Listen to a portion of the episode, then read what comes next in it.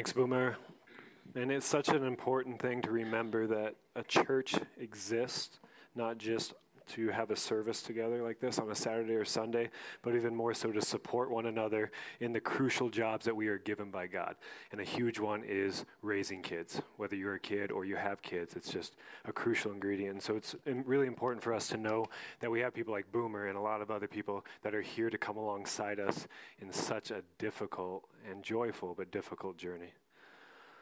Awesome. Well, my name's Evan. I thought I was really nicely dressed tonight until I was walking downtown and came face to face with a bunch of teenagers dressed like movie stars. Apparently, prom not only makes them feel good about themselves, but makes the rest of us feel a little underdressed. Oh well. As nice as it must feel, it's such an awkward thing to go through, right? I'm glad those years are behind me. Awesome. Well, we've been going through a series uh, entitled The Character of God and the Propensity or the inclinations of man. We're in, we're in week number five. We've gone through about 500 years of Israelite history. And we started with them entering the land where Moses was kind of handing it off to Joshua. Went through Joshua taking the land into Judges. Last week we looked at uh, the people denying God, rejecting him as king. And this week we're going to move into the anointed kings. Right, looking at Saul and David. It's going to be really Bible heavy tonight. Just going to look at a lot of stuff in 1 Samuel. And my hope is that it kind of whets your desire to actually get into it. If you have not read through Judges or Samuel's, it's just, it's basically like a historical war style novel. And it's just really, really good. everybody knows about David and Goliath, but there's so many other interactions that he has that are just not only eye opening and they can teach us a better way to live and who God is, but they're also entertaining. So hopefully, after tonight, uh, if you haven't got in there, you'll get in there. Uh, I'm going to take a moment and just still my mind and pray. Please join me. God, we are here because you are our priority. Uh, please Give us what we need. Speak to us individually. Spirit, you have that power, you have that desire. Please make it happen. Give us what we need right here, right now. Amen. All right, so last week we looked at the people committing treason, the Israelites committing treason and rejecting God as their king. Instead of destroying a rebellious people, God grants Israel mercy and then gives them a human king. Not only does he show them mercy, but he also shows them grace. Now, those are two really common words in the Christian vernacular. It's really important to understand the difference. And so there's a little saying that I heard at one time that's always stuck with me Mercy is when you do not get what you deserve, grace is when you get, no, other way around. Mercy is when you don't get what you deserve, punishment. Grace is when you get what you don't deserve reward, blessing, even though you did not earn it. That makes sense? And so it's really important to hang on to that. It, it, it, we see mercy and grace continually throughout the Bible. And so if you can kind of keep track of the difference between the two. And so we see God giving them both mercy, not punishing them for their treason, but then he also pours grace upon them. And that's what we're going to see here with the king. So God will use the king to provide Israel, to provide for Israel and protect her against her enemies. He will also use the king to guide the people in their pursuit of him and their service to other people. The king is to lead his people in the ways that God has desired the nation of Israel to operate, to love God with every part of who they are, and to trust that God will give them what they need. As their king does this and encourages his people to do the same, God will pour his blessing upon his people. So God's going to use the king to lead his people into goodness. Now we get Saul. So when the people were crying out for a human king, they openly declared that they wanted him so they could be like the other nations. Because this was their desire, God gave them a king that fits the bill. Let's look at 1 Samuel 9 1 and 2. It will be behind us, but if you got your own Bible, go there as well. So 1 Samuel 9, 1 and 2. There was a man of Benjamin whose name was Kish, son of Abel, son of Zeror, son of Bechorath, son of Abath, a Benjamite, a man of wealth. wealthy man. He had a son whose name was Saul, a handsome young man. There was not a man among the people of Israel more handsome than he. He stood head and shoulders above everyone else. All right, so it's basically like the rock. Like, who would not want the rock to be your king? Right? It's like, yes, he is our man. And so God says, You, Saul, are the people are the one that the people asked for. His name in Hebrew means asked. Therefore, you are his king. You are their king. Now, but what's cool here is not only does God give them the one that they want, he equips Saul with what he needs to lead his people well. We see this in 1 Samuel 10, 9 and 10. We see that he is given a new heart and the Spirit of God comes upon him. As he turned away to leave Samuel, this is Saul, God gave him another heart. And all the signs were fulfilled that day. When they were going from there to Gibeah, a band of prophets met him, and the Spirit of God possessed him, and he fell into a prophetic frenzy along with them.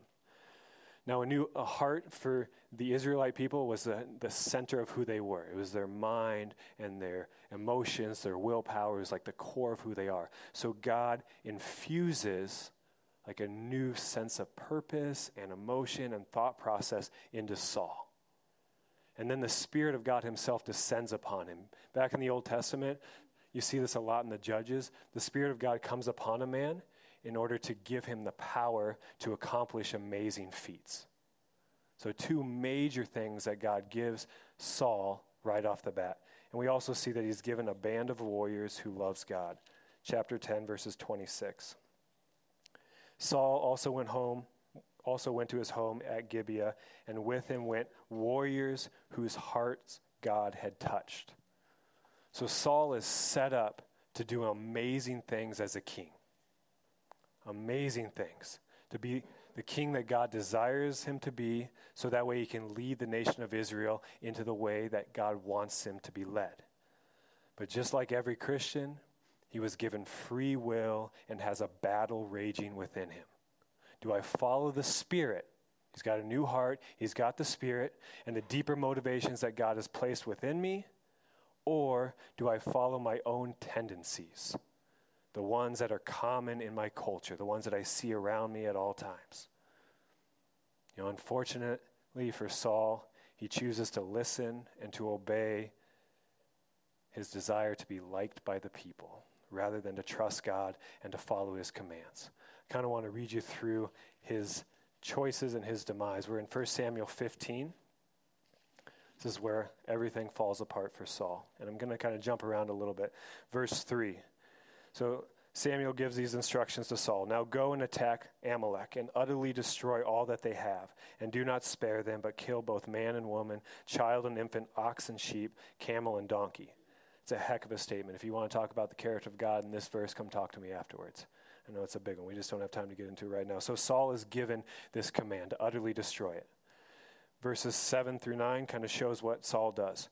Saul defeated the Amalekites from Havilah as far as Shur, which is east of Egypt. He took King Agag of the Amalekites alive, but utterly destroyed all the people with the edge of the sword.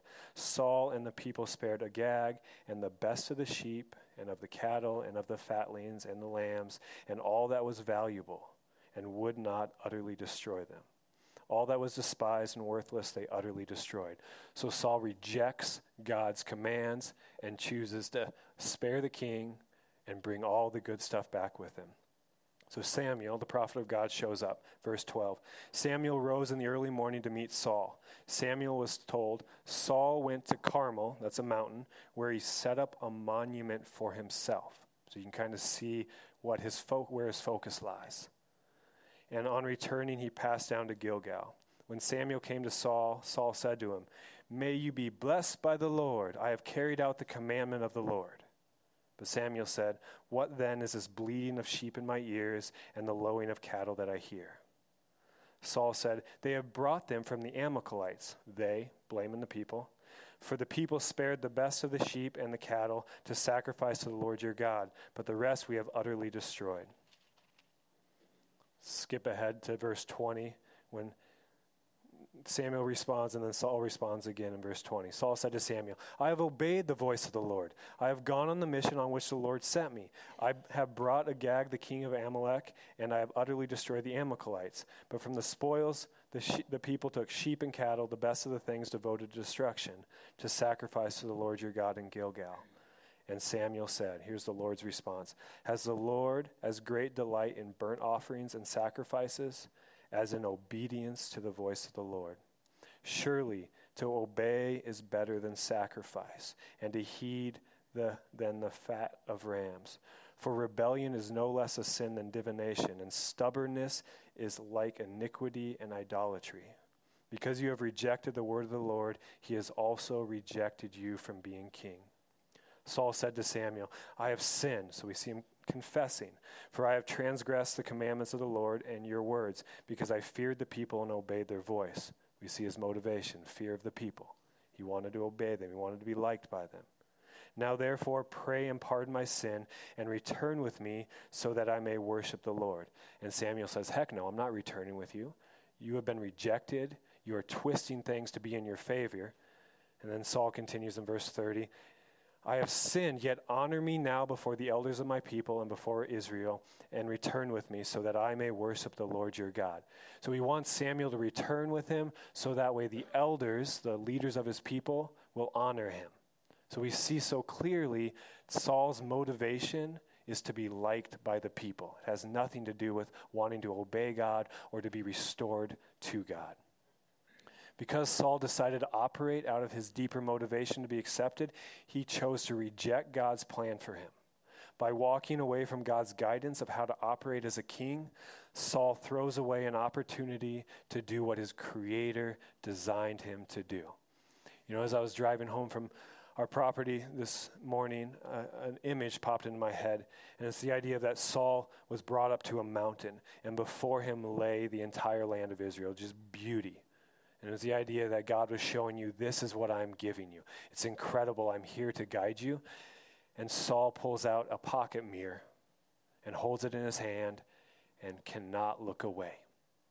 He's just staring at his own reflection. And the longer he stares at it, the more he thinks about his own thoughts, his own desires, his own needs, what I think is best. And soon he can't even see what's behind it. He is so fixed upon himself and what will work best for him. But because of God's goodness and his desire to show Israel mercy, he sends Samuel to anoint the proper man to be Israel's king. So we're going to be in chapter 16, reading about David. Verse 1 The Lord said to Samuel, How long will you grieve over Saul? I have rejected him from being king over Israel. Fill your horn with oil and set out. I will send you to Jesse the Bethlehemite, for I have provided my, for myself a king among his sons. And then verse 6 and on. When they came, he looked on Eliab and thought, Surely the Lord's anointed is now before the Lord. Eliab was Jesse's oldest son. But the Lord said to Samuel, Do not look on his appearance or on the height of his stature, because I have rejected him. For the Lord does not see, a, mo- see as mortals see. They look on the outward appearance, but the Lord looks on the heart. Then Jesse called Abinadab and made him pass before Samuel. He said, Neither has the Lord chosen this one. Then Jesse made Shammah pass by, and he said, Neither has the Lord chosen this one. Jesse made seven of his sons pass before Samuel, and Samuel said to Jesse, The Lord has not chosen any of these. Samuel said to Jesse, Are all your sons here? He said, There remains yet the youngest, but he is keeping the sheep. And Samuel said to Jesse, Send and bring him, for we will not sit down until he comes. He sent and brought him in. Now he was ruddy and had beautiful eyes and was handsome. The Lord said, Arise and anoint him, for this is the one. Then Samuel took the horn of oil and anointed him in the presence of his brothers. And the Spirit of the Lord came mightily upon David from that day forward. So we see that David is given the same essential components to being a king that God gave Saul. The Spirit of the Lord, we saw that come upon him. In verse in chapter 13, verses 14, God describes David as a man after his own heart. So we know that God has already given him that heart. And if you read at the end of 2 Samuel, you'll see that David has mighty men, men that loved God, that were surrounding him, supporting him. So David, just like Saul, is now set up to be the king that God had designed him to be. He is given what it takes to take on the great task that lay ahead of him and to do it well. But he is faced with the same battle that Saul was. Do I trust in the approval of people? Do I trust in my wealth? Do I trust in my army? Do I trust in my own personal strength? Or do I trust the Almighty Maker of heaven and earth? You know, after he's anointed, as we continue to read through here, we read about David choosing to trust God versus anything else. We all know the story of David and Goliath. Think about that like a 20, 18 year old man, young, going against a nine foot, like war seasoned man. And he chooses to take him on because he trusts God. And there's so many other battles that we see that he should have lost, but he still walked into them trusting God.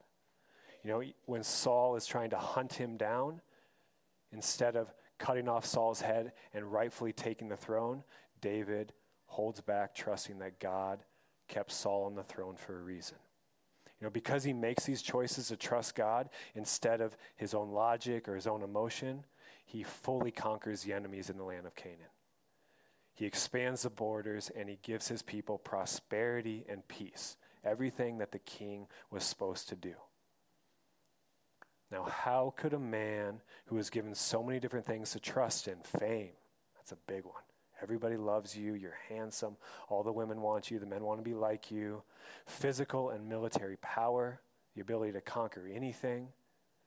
How could a man with this continually bring his trust back to God? You know, I was thinking through this for quite a while, and I asked my wife, and she answered it. He knows who God is. He chooses to trust in God instead of everything else because he understands who God is. I want to look at just a couple verses from some Psalms that kind of demonstrate this. Psalms 21 shows that he understands that the good he has comes from God alone. In your strength, the king rejoices, O Lord, and in your help, how greatly he result, exalts. You have given him his heart's desires and have not withheld the request of his lips. For you meet him with rich blessings. You set a crown of fine gold on his head. He asked for life, and you gave it to him, length of days forever and ever. His glory is great through your help. Splendor and majesty you bestow upon him. You bestow upon him blessings forever. You make him glad with the joy of your presence. For the king trusts in the Lord, and through the steadfast love of the Most High, he shall not be moved. You notice how many times he said that you gave you brought, I asked, and you gave, you bestowed. It's you is repeated over and over and over and over and over, and everything good stems from God. David understood that all that he has that is good is from God.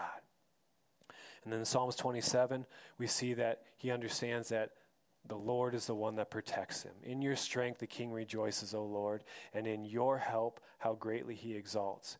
You have given him his heart's desires and have not withheld the request of his lips. For you meet him with rich blessings. You set a crown of fine gold on his head. Again, back to that analogy that I presented with Saul standing on top of the mountain, just looking in the mirror. David's on that same spot where he has amazing things in front of him, things that he can accomplish through the help of God. And instead of reflecting, looking at his own reflection, I feel like he puts that mirror down, puts it in his back pocket.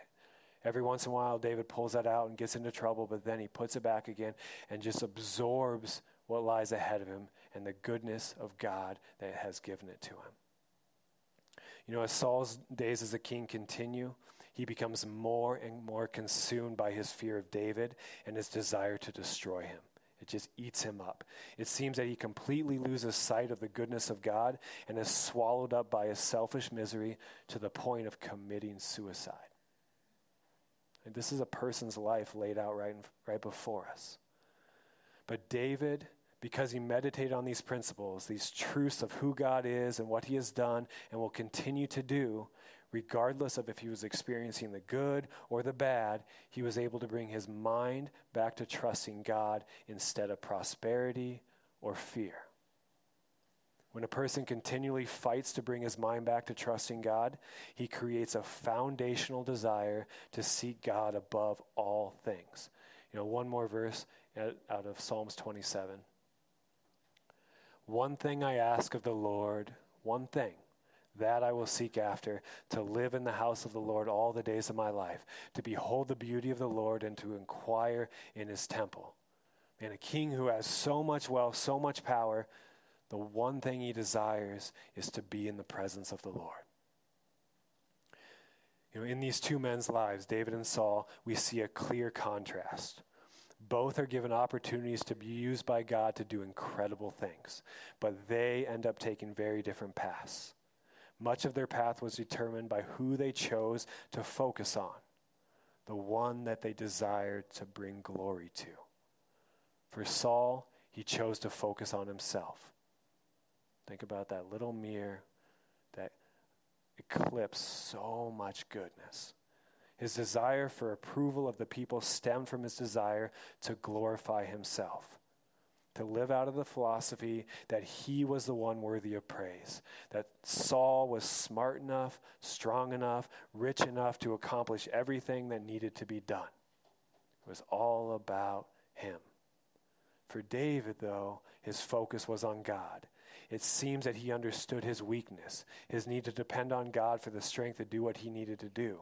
So instead of seeking self glorification, he glorified God he declared and lived out of the understanding that God is the one who is worthy to be praised. You know, their experiences throughout life and their endpoint were night and day different because of who they chose to focus on themselves or God. All right, now we can start looking a little bit more at ourselves. There's such a clear lesson laid out here with Saul and David. And I encourage you again to get in there and read it for yourself. This is a living word of God. It will speak truth to you. I promise you that. But we have all been created for a specific purpose. Every single one of you has been created for a specific purpose. I love the way Ephesians 2:10 puts it. For we are what he has made us, created in Christ Jesus for good works which God prepared beforehand to be our way of life. You know, it may not be to be a king over a nation, but God has made you in a specific way with specific talents and passions. He has placed you in this time, in this place, so that you can accomplish specific purposes. This may seem a little bit too magical or fanciful, but you got to think God is sovereign. He's in control of everything. And He is the one that knit us together and put us onto planet Earth when He wanted us to be here. You know, your purposes may have to do with your family, with your friends, or with the stranger that you just happen to run into. They may have to do with your job or your hobbies you have been given a certain number of days with your unique makeup because God desires to use you. Please try to grasp that. If you have cried out to the God of the Bible for salvation, then you have been anointed with His Spirit. God Himself resides in your heart. Remember, that's the center of your being, your emotions, your mind, your willpower. God Himself is in there, guiding you, directing you, equipping you, and empowering you to do amazing things. If you want to be surrounded by godly people that can help you and encourage you, that is what the purpose of church is for. We have been we have all been given, just like Saul and David, the opportunity to be used greatly by God to bring his goodness into the world. And just like Saul and David, we have a battle raging within us the spirit versus the flesh, God versus our broken nature. Galatians 5 16 and 17 puts it this way Live by the Spirit, I say, and do not gratify the desires of the flesh. For what the flesh desires is opposed to the Spirit, and what the Spirit desires is opposed to the flesh. For these are opposed to each other to prevent you from doing what you want. So he describes this battle that is within every Christian. I would say every human being regardless of if you're saved or not. That conviction to follow what is good versus to follow what is selfish. You know, both the flesh and the spirit are speaking into our minds and emotions, encouraging us to follow them down the road that they choose, and it is our choice which one we follow. You know, for the flesh, our broken nature, it's all about self glorification, about doing what brings us the most glory, comfort, pleasure, security, whatever feels best, whatever we think is best in that moment. You know, we could give example after example. If you look back on your week, when your mind kind of is pushing you towards doing what is better for you, what's easier for you, what's more about you and not about other people, not about God. That's the flesh is trying to pull you away into your own selfishness. You know, I'll give you an example. It's simple. I had borrowed my father-in-law's skid loader last week to do some work on our property, and I forgot to make sure the tires were pumped up. And so when I was done with my hour or so of using it, I went to load it up on to the trailer, and I noticed that one of the tires had been debeaded, so it had no air, and it was just kind of like being all janky and moving around It needed to be fixed. The plan was for me to drive that to my brother in law so he could use it. And on the way in, I felt the Spirit saying, Take it to a mechanic and get it fixed. Do it, take it to the mechanic and get it fixed. But the other side of me was like, man, if you just drop it off to Lyndon, he won't even know it's broken. Soon his guys will point it out to him and say, oh man, what did you do? Right? And I chose to go that route. I chose to allow it to slide because it was easier for me and I didn't want to have to deal with it. You know, this stems from our belief system that we know what is best and that we live to bring ourselves satisfaction. It's when we are fully focused inward. Right? Think about the mirror. Our eyes are fixed on that mirror that we are holding. No matter what is behind that mirror, no matter what the Spirit was telling me to do, we are consumed with our own reflection and doing what we think is best for the man or the woman in that mirror. When we follow the flesh, we get what Romans or excuse me Galatians 5:19 talks about. Fornication, not good. Impurity, licentiousness, that's doing whatever you want even though you know you're saved. Idolatry, sorcery, enmity, hatred, strife, jealousy, anger, quarrels, dissension, factions, envy, drunkenness, carousing, and all these things. Right? Selfishness leads to what will destroy. But the other side of the battle is the Spirit. And the Spirit is all about glorifying God and doing what He directs us to do. So that night, while I was sitting at home in my nice little comfortable bubble, I had more conviction than I've felt in years that I needed to call Lyndon and tell him what I did. It was just like eating away at me. And I followed it. There was no other way that I, I could do it. It was just overwhelming. And that stemmed out of a belief that God is far wiser than I am, that He is eternal and all powerful and understands endlessly more about what is best for us. And my relationship with Lyndon, my brother in law, my desire to grow in that, my desire for integrity and honesty. You know, these are the times when we put that mirror down and we look beyond ourselves. As our eyes begin to adjust, we see how much more lies before us, beyond us, than just our simple reflection. When we follow the Spirit, we get what it says in, in Galatians 5.22. We get love, joy, peace, patience, kindness, generosity, faithfulness, gentleness, self-control. Man, everything that everybody wants in life are summed up in those nine things. It's what we all desire. And when we are willing to follow the Spirit, that is what we get. You know, the more that we listen and obey either our flesh or the Spirit, the more influence they gain over our mind and our emotions, and the more impact they have on our lives. The road that the flesh leads us down is full of heartache and loss. Think about Saul and how he was consumed by his desire to destroy David so that he could get the recognition of the people. The road that the Spirit directs us down is full of life and goodness. Think about David and everything he has. You know, a little walk away here to kind of put it more in your hands. In order to follow the Spirit, we must pull ourselves from focusing inward to outward. Instead of being myopic, nearsighted, solely focused on ourselves, we must begin looking out and looking up. We must be honest with ourselves about our own brokenness and consequences that they cause for us and others. We must then take time on a regular basis to focus on God. Here's the walkaway, straight application. We must take time on a regular basis to focus on God, to think about who He is. Man, He created everything. He allows the sun to rise, the rain to fall. He put breath in your lungs. He gave you today, He'll probably give you tomorrow. Right? How powerful He is. His heart towards us. His desire is to give us the good life, the abundant life full of love, joy, peace, patience. He wants to pour those things upon us. And also what He will continue to do for us. And when we take the time to genuinely contemplate our Creator, our Savior, and our Sustainer, He's all of those. Created us, He wants to save you, and He wants to give you what you need right here and right now to live this life well. When we take the time to focus on that, we begin, like David, to create a foundational desire to seek God regardless of what we are experiencing.